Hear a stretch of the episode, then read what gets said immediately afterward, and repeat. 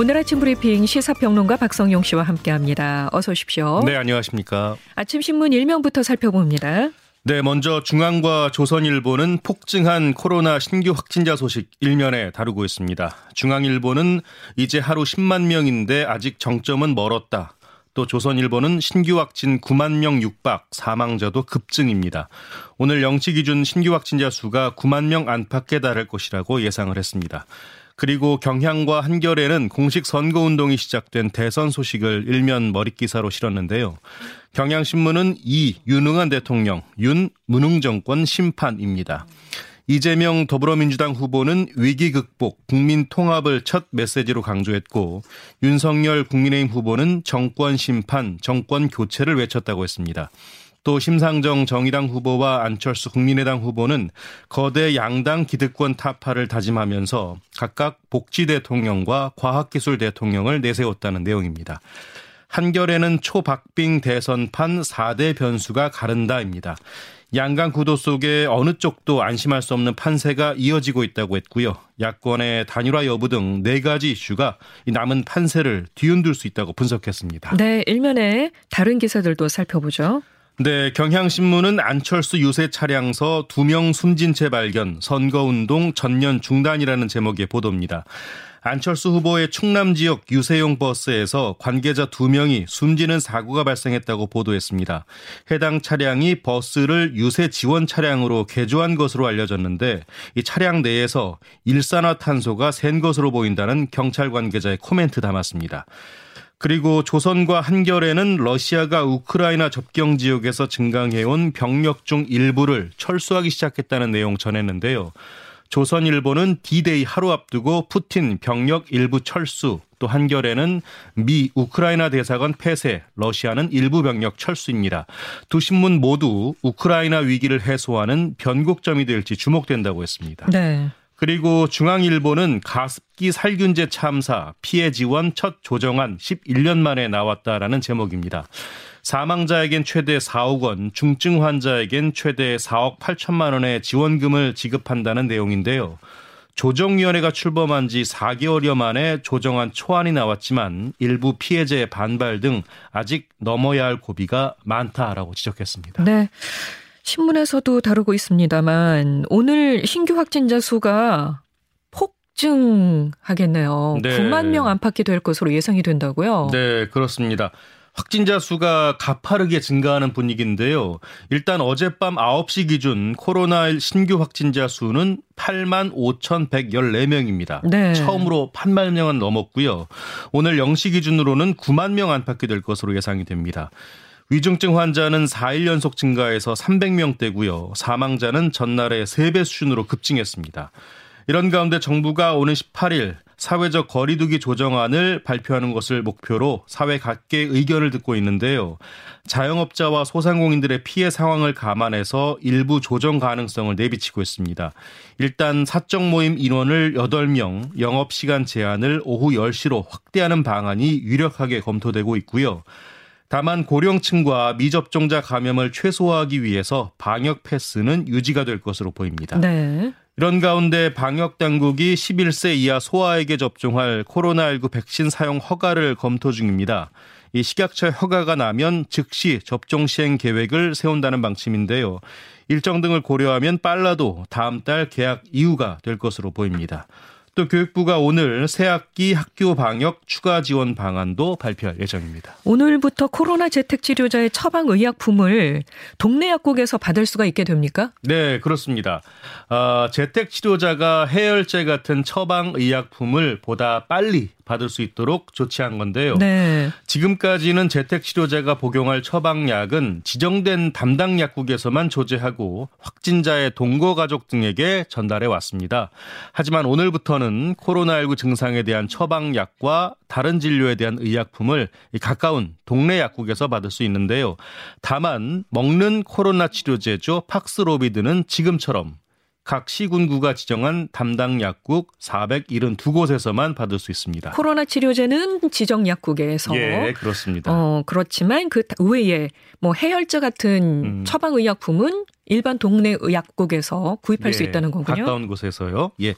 어, 처방약은 동거 가족 등 대리인이 수령하는 게 원칙이고요. 독거 노인이나 취약계층의 경우는 담당 약국을 통해 배송받을 수 있습니다.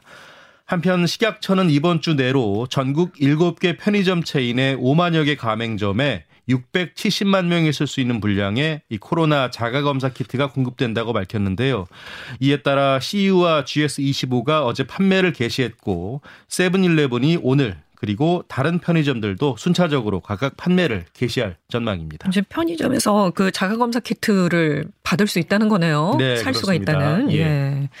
의료기관에서 자비로 PCR 검사를 받아서 양성이 나오게 되면 검사비를 돌려받을 수 있게 된다고요? 네. 어, 현재 코로나 고위험군이 아닌 일반 국민은 일단 신속 항원 검사를 받고 있는데요. 이게 문제는 정확도입니다. 그렇죠. 예, PCR보다 정확도가 떨어지다 보니까 신속 항원 음성 결과를 받고도 PCR, PCR에서는 양성이 나오는 일이 잇따르고 있는데요. 이 같은 부정확성을 우려하다 보니 신속 항원에서 음성이 나왔어도 자비를 들여서 PCR 검사를 진행하는 경우가 생기고 있습니다. 네. 이에 방역 당국이 대책을 내놨는데요. 개인이 의료기관에서 자비로 검사를 받고 양성이 확인됐다면 해당 병원에서 비용을 환급받을 수 있게 한 겁니다. 이 경우 병원은 해당 환자의 검사 비용을 건강보험 급여로 청구할 수 있습니다. 네.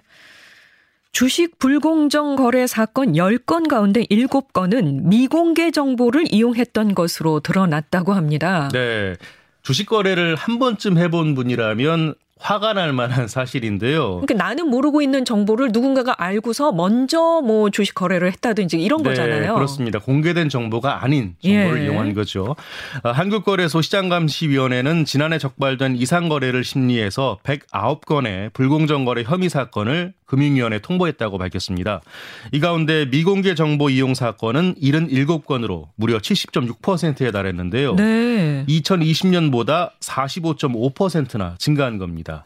코로나 백신이나 치료제, 임상 관련 내용이나 자율주행차, 2차 전지, 가상화폐 등의 정보를 이용한 미공개 정보 이용 행위가 증가한 것으로 나타났습니다. 거래소는 최근 국내외 증시의 변동성이 이 대선과 실적 발표 기간에도 이어질 것으로 예상이 된다면서 주의를 당부했습니다. 이게 어떻게 가능한 일일까 싶은 생각이 드는데요. 관련해서 조금 더 철저하게 수사가 이루어졌으면 좋겠네요. 네, 그렇습니다. 경찰의 신변 보호를 받던 40대 여성이 접근 금지 명령이 내려진 남성의 흉기에 사망하는 안타까운 사건이 또 발생했습니다. 네. 어, 지난해 11월 신변 보호를 받던 전 여자친구를 스토킹 끝에 살해한 사건이 있었죠. 그런데 석 달 만에 비슷한 사건이 또 발생한 겁니다. 어, 사건을 간단히 말씀드리면요. 지난 11일 김모 씨가 폭행 및 특수협박 혐의로 조모 씨를 고소했고 안전조치 대상으로 등록해서 스마트워치를 지급받았습니다. 네. 이후 경찰이 이 조모 씨를 현행범으로 체포해서 스토킹과 성폭행 등 여죄를 조사한 뒤에 12일 그러니까 다음 날 구속영장을 신청했는데요. 하지만 검찰이 구속영장을 반려하면서 조 씨에 대한 신병을 확보하지는 못했습니다. 네. 그런데 그제밤 한 술집에서 조 씨가 이 범죄 피해자 안전조치 대상자였던 김모 씨를 살해하고 달아난 겁니다. 피의자 조 씨는 어제 오전 사건 현장 인근 야산에서 숨진 채 발견됐고요. 네. 이 영장을 재신청하기 위해 보강 수사를 하던 중에 사건이 발생한 건데요. 사건 초기 수사기관 대응에 문제가 있었던 것 아니냐라는 지적이 나오고 있습니다. 네. 안타까운 사건이네요. 예. 자, 올해 1월 수출이 500억 달러를 넘어서면서 역대 1월 수출로는 최고액을 기록했다고 합니다. 네. 올해 1월 수출은 지난해 같은 기간보다 15.2% 늘어난 553억 달러를 기록했습니다. 주요 품목 가운데서는 반도체가 9개월 연속 100억 달러 이상의 수출을 달성했는데요. 19개월 연속이나 증가한 겁니다. 그리고 석유 제품도 11개월 연속으로 큰 폭으로 늘었습니다. 네. 국가별로는 중국이 15개월 연속 증가세고요. 미국과 유럽연합을 대상으로 한 수출도 17개월째 늘었습니다.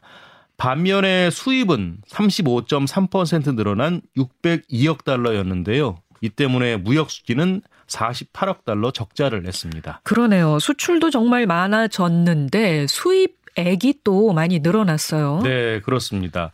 어, 수입 품목 중에서는 원유가 1년 전보다 무려 86.9%나 증가했는데요. 네, 그럴 줄 알았어요. 네, 예. 원유 수입이 늘어난 건 국제 유가가 지속적으로 상승하고 있는 데 따른 것입니다. 예.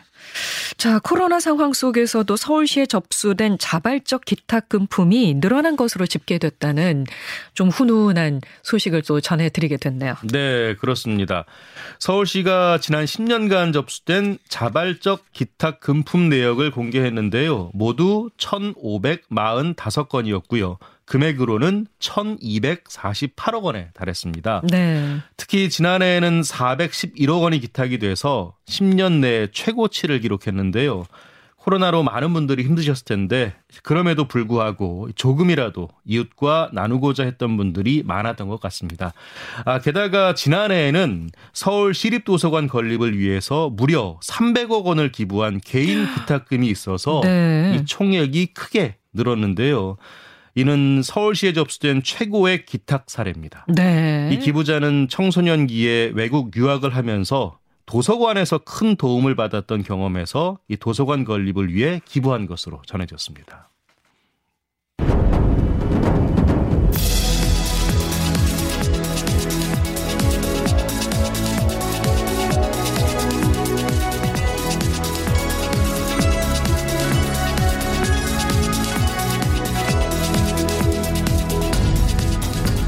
스포츠 뉴스 전해드립니다. 굿모닝 스포츠. 베이징 올림픽 소식 들어야죠. 예. 피겨스케이팅 여자 싱글에 출전한 유영과 김예림 선수.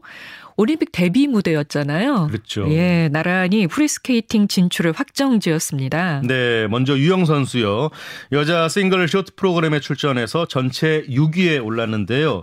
착지가 살짝 흔들린 것 빼고는 대체적으로 완벽에 가까운 연기를 선보였습니다. 그리고 김예림은 전체 9위를 기록했는데요. 역시 큰 실수 없이 산뜻하게 출발을 했습니다. 네. 이로써 두 선수 모두 쇼트 프로그램에서 상위 25위 안에 여유 있게 포함이 돼서 내일 펼쳐지는 프리스케이팅 출전권을 따냈습니다. 네. 아, 그리고 기대를 모았던 한국 봅슬레이의 간판이죠. 원윤종 선수팀은 남자 2인승에서 19위를 기록했고요. 또 스피드 스케이팅 남자 팀 추월 대표팀의 경기도 있었는데 추월 5, 6위 결정전에서 최종 6위를 차지했습니다. 자, 오늘 저녁이 또 기대가 됩니다. 네. 오늘 밤에 또 잠 못 이루시는 분들 계실지도 모르겠어요. 예. 우리나라 쇼트랙 선수들이 오늘 금메달에 도전을 또 합니다. 네. 아, 먼저 남녀 쇼트트랙 대표팀이 오늘 마지막 메달 사냥에 나서는데요. 여자 1500m 준준 결승에 최민정, 이유빈, 김아랑이 출전합니다. 어, 또 메달의 주인공이 가려지지 않은 남자 5000m 개주 결승전도 열리는데요. 황대헌, 이준서, 박장혁, 곽윤기, 김동욱 등이 러시아 올림픽 위원회, 캐나다, 이탈리아, 중국과 레이스를 벌입니다. 네. 그리고 컬링 여자 대표팀 팀킴이 오전에 스위스, 오후 9시에는 덴마크를 연달아 상대합니다. 이 컬링이 한 번 경기를 펼치면 뭐 3시간 가까이 이렇게 경기를 하잖아요. 네. 근데 이렇게 또 하루에 두 경기씩 하니까 아, 힘들 것 같은데 싶은 생각이 또 들어요. 맞습니다. 아, 지금까지 팀킴은 6경기를 치렀는데요. 3승 3패로 캐나다, 영국과 공동 5위에 머물러 있습니다. 오늘 경기는 팀킴의 토너먼트 진출 여부가 가려지는 분수령이 될 전망인데요. 그렇죠. 예, 오늘은 특히 쇼트트랙에서 메달 획득 가능성이 높은 날이 아닐까 싶은데 우리 선수단의 활약도 기대해 보겠습니다. 네. 지금까지 스사평론가 박성영 씨 고맙습니다. 고맙습니다.